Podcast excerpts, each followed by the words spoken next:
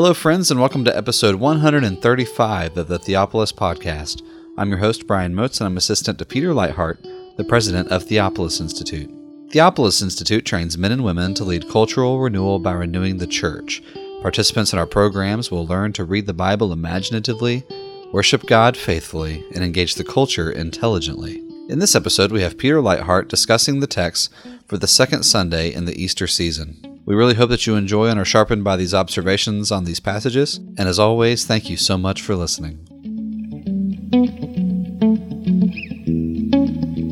Welcome to the Theopolis Podcast. This is Peter Leithart, and I'm here with Brian Moats. And today we're talking about the readings for the second Sunday of the Easter season. This is the first Sunday after Easter. And in 2018, that is April the 8th, sometimes known as the octave of Easter. It's considered an eighth day uh, celebration uh, and a also a um, uh, celebration of the feast of St. Thomas. Uh, the uh, story of doubting Thomas will be one of our readings for this week. we don't really have an Old Testament reading. We have instead a reading from Acts chapter 4, verses 32 to 35. Um, the epistle reading is from 1 John 1 and the first couple of verses of chapter 2. And then the gospel reading is from John 20, the remainder of John's gospel uh, from verses 19 through 31. Uh, we looked at the first 18 verses of that chapter last time. And I think the theme that's running through these readings is the uh, inclusion of those uh, of those of us who have, have not witnessed the risen Christ, our inclusion in the blessings of the eighth day, our inclusion in the blessings of Easter and in the resurrection life. Uh, that's um, certainly an emphasis in First John, the first chapter of First John. Uh, you start out; he starts out with this uh, quite um, beautiful, awesome, stunning description of what it meant for the Word of Life to appear. Uh, the Word of Life, who was from the beginning, uh, has not only made himself visible, but has made himself audible, tangible, uh, that with which we that what was from the beginning, what we have heard, what we have seen with our eyes, what we have beheld with our hands, and our hands handled concerning the word of life. That life is manifested to us. John is describing his own eye witness, ear witness, uh, hand witness. Uh, he's experienced Jesus uh, in all of his senses, uh, and he now bears witness to that, bears witness to the word of life that came in the flesh and the word of life who now has risen from the dead and is triumphed over death. But uh, he doesn't leave his readers who have not witnessed Jesus in, the per- in person, he doesn't leave uh, we who are readers out of that uh, blessing. He says that life was manifested, we have seen and bear witness, and proclaim to you the eternal life which was with the Father, Father and was manifested to us. What we have seen and heard we proclaim to you also, that you also may have fellowship with us. And indeed, our fellowship is with the Father and with His Son, Jesus Christ. So there's this kind of uh, sequence of fellowship. They had, the disciples, John, who's writing the letter included, had direct, tangible, vid- visible, audible fellowship with the Word of life. Uh, they had that kind of direct fellowship with eternal life that uh, has come into the world. Uh, and because they had uh, communion with Jesus, the word of life. They have communion with the Father. Now they've been commissioned to proclaim what they saw and heard, to proclaim their eye and ear witness, so that those who have not seen and heard can have fellowship with them. And if we have fellowship with the apostles, then we have fellowship with the Father and with the Son, Jesus Christ. So it's that uh, it's through their testimony that we come into an enjoyment of that same fellowship uh, with God that they that they enjoyed. Uh, that that uh, emphasis we're going to see again in uh, John 20 when we look at it in a, in a few minutes, uh, and also I think in a more indirect way in in uh, in the Acts 4 passage. But I want to make a couple other comments about the First John passage. Um, John talks about the purpose of their proclamation is to communicate joy to his readers, to communicate joy to those who hear the gospel to make their joy complete. Uh, and the message that he's announcing is a message that has to do with God himself that God is light, in him, in him is no darkness at all. Uh, and that picks up on the light darkness language that uh, John uses at the beginning of his gospel and uh, in some ways throughout the gospel, uh, it takes on an ethical coloration so that darkness is involved is connected with evil. Satan is the uh, is connected with the darkness. Judas is connected with the darkness, um, and light is connected. Jesus is the light that comes into the world that lightens every man. The Father is a Father of lights. God is light. There is no darkness in Him. Uh, so you have that ethical, theological contrast, metaphysical contrast, perhaps between light and darkness. But at the beginning of the gospel, beginning of John, it's a redemptive historical contrast rather than a theological or ethical one, rather than a metaphysical one. Those who love darkness rather than the light are the ones who cling to the old covenant shadows, uh, even though the light has come. The light has, uh, that lightens every man has come into the world, the light that created all things, the light that is the Word has come. But uh, those who were his own don't receive him and they cling to the darkness uh, they cling to these old covenant shadows instead of embracing the light and the perfection that's now come in him. And so that's, I think, in, in the immediate context of both John's gospel and First John, the letter, that's the significance of that light dark contrast. Uh, and in order to have fellowship with the God who is light, we have to walk in the light. That means walking in terms of the new covenant, the truth that's now come, the truth that has come in Jesus. Uh, Grace and truth were manifested through Jesus. The law came through Moses. Grace and truth came through Jesus Christ. We need to walk in that new covenant light. But that does mean walking according to Jesus' commandments. It does have this ethical connotation, and it kind of uh, it it uh, uh, unfolds from that more central redemptive historical meaning. When uh, uh, so his message is that God is light, and he immediately goes on to talk about the way that the way that we have to walk. If God is light, then we have to walk in the light. If uh, God is light and we want to have fellowship with the light, then we have to walk in light rather than in the darkness. We have to practice the truth. Um, and if we walk in the light, then we have fellowship with Him. We have fellowship with one another. We have fellowship with the disciples who proclaim the light. Uh, and therefore, we have fellowship with the Father and with His Son. A part of walking in the light John makes clear at the end of chapter 1 and beginning of chapter 2.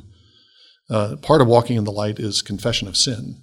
Walking in the light doesn't mean sinlessness. In fact, John denies that those who walk in light are sinless.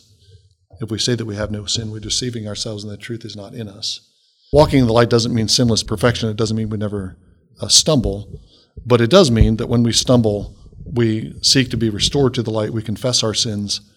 Uh, we uh, seek to uh, walk walk in the light, to get back into the light, uh, and uh, seek forgiveness through our advocate, Jesus Christ the righteous, the one who's given himself as a propitiation for our sins. So um, the Easter season message from that I want to emphasize is that uh, John is writing to those who have not seen Jesus and yet participate and have fellowship with Jesus and with his Father through reception, believing reception of the witness of the disciples. And I really think that's the that's the thrust of the doubting so-called doubting Thomas story at the end of John 20 back in the John's gospel. As I mentioned last week, there's a sequence of encounters or sequence of events that take place on Easter Sunday. Uh, there's uh, Peter and John get to the tomb and find it empty. There's first of all an absence of Jesus. That's the first sign of resurrection. Then Jesus appears to Mary, as the new Adam, as the lover of his bride. Uh, of his bride. Uh, in the third third instance, Jesus on the same day in the evening, uh, the first Easter, Jesus appears to his disciples in a, a closed room, and he pronounces peace to them, and they recognize him as Jesus, and he breathes the Holy Spirit on them. This kind of proto Pentecost, the Johannine Pentecost, as it's called, and by breathing the Spirit on them, gives them power to forgive sins to uh, and to retain sins. Uh, but then the aftermath of that, uh, verse 24 tells us is, uh, that there's one of the 12, Thomas, who's not present in that first episode on the evening of Easter. Uh, and he insists on being able to see Jesus. He wants to put his fingers in the nail prints on Jesus' hands and feet. He wants to put his hand on the wound where Jesus was uh, where Jesus was wounded with a spear. And if he doesn't see that, then he's not going to believe. And that sets up uh, a, um, the, really the punchline of the passage is what John says after he's uh, what, what Jesus says at the end of the passage. Because you've seen me, have you believed? Blessed are those who do not see and yet have believed. And then John goes on to comment many other signs uh, Jesus performed in the presence of his disciples, which are not written in this book, but these are written that you may believe that Jesus is the Christ, the Son of God, and that believing you might, ha- might have life in his name. So he has the same kind of sequence that he lays out in the first chapter of his first epistle. Uh, there are certain disciples who have encountered the risen Christ directly. Thomas becomes one of those uh, eight days after the first Easter. Um, but Jesus is saying that there's a particular blessing, not just on those who come to see Jesus late, as Thomas did, but there's a blessing on those who don't see and yet believe. And what they're believing is the testimony of the eyewitnesses, the testimony of the apostles. Uh, and those who do believe the testimony of the apostles uh, can share in the life that Jesus has, uh, that Jesus is. Uh, we can have life in his name by believing that. So Thomas becomes a kind of inserted reader in a sense. He's, he's a latecomer to the, to the witness, uh, he's a late witness to the resurrection, and he's a, a, a sort of transitional figure between the original witnesses and the reader who's not a witness, a direct witness of Jesus at all.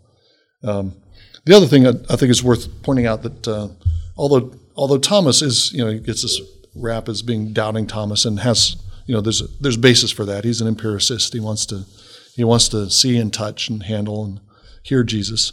But Thomas's testimony in verse 28 is really the climax of this of a whole series of episodes uh, in this in this chapter, episodes in the resurrection accounts. Um, the, the first disciples that see the empty tomb, Peter and John, um, just go away puzzled. They went back to their own homes. They don't tell anybody, uh, and they don't really understand what's happened yet. They don't confess that Jesus is the Christ. Mary encounters Jesus, and she recognizes him. She actually sees him, and she uh, calls him Rabboni, teacher. Um, when Jesus appears to the disciples, uh, they uh, and, and Mary goes on to tell the tell the disciples that she's seen the Lord. And when the disciples see Jesus, they tell Thomas, "We've seen the Lord." So you have these first of all silence, then Rabboni, then the Lord. But the climax of that sequence, the clearest and the most exalted testimony, actually comes from Thomas. Uh, when Thomas sees Jesus, he says, "My Lord and my God." There's a there's an advance in his recognition of who Jesus is uh, beyond what the other disciples have achieved. So, um, doubting Thomas in one sense, but confessing Thomas. Let's let's say let's make that point that in the end, Thomas is the one who uh, is uh, acknowledging Jesus to be what John told us. Uh, Jesus, who Jesus is at the beginning, that he is the Word who was toward God and the Word who is God. Thomas confesses that, my Lord and my God. Uh, the Acts passage in Acts chapter 4 is uh, uh, I think in the same has the same kind of message, but in a somewhat different fashion.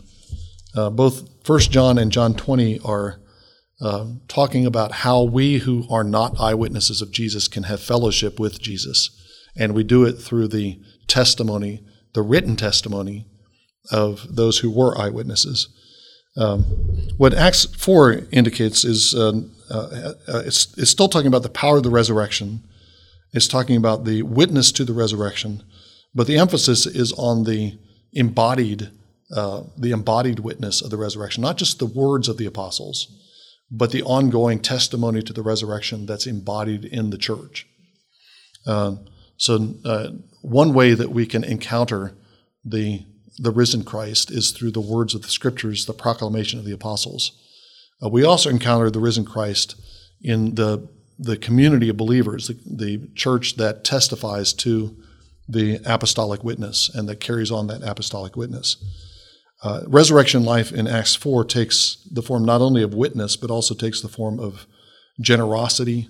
It takes the form of uh, common uh, enjoyment of the goods of this world and the common enjoyment of the Spirit. The Spirit has been poured out. The Spirit has pour, been poured out as the common gift of all members of the church. The Spirit is apportioned out to each uh, as the Lord uh, as the Lord pleases. Uh, and that common life takes the form not only of a common life in the Spirit, but of a common life uh, in uh, sharing in the sharing of goods. Um, This is one of several places where we're told that uh, the uh, disciples are in in the uh, early church in Jerusalem are selling property, selling homes, distributing the proceeds from those sales in order to care for those who are in need. We have to qualify that and see that in the context of the the specific setting in Acts, the early chapters of Acts. Uh, Jer- Jerusalem. Uh, if we're reading the Gospels into the book of Acts, we know that Jerusalem is a doomed city uh, Jerusalem is uh, about to undergo this eschatological crisis, this shaking, and so part of the part of the motivation for this for this uh, radical kind of generosity is that crisis that's just on on the horizon, um, and so that that needs to be factored in. Uh, at the same time, this is a a call to uh, a a radical kind of generosity within the church, and that's part of what the uh, that's part of what the Spirit produces. That's that is a witness to the resurrection. When you have a church where there is no need, there are no poor, where you have a church where everyone's needs are taken care of because the saints are willing to sacrifice for the sake of one another, where the saints don't consider their wealth to be theirs exclusively only for themselves, but they consider their wealth as a trust, and part of that entrust, uh, that part of that stewardship, is they're entrusted with wealth for the benefit of other saints, for the benefit of other members of the church.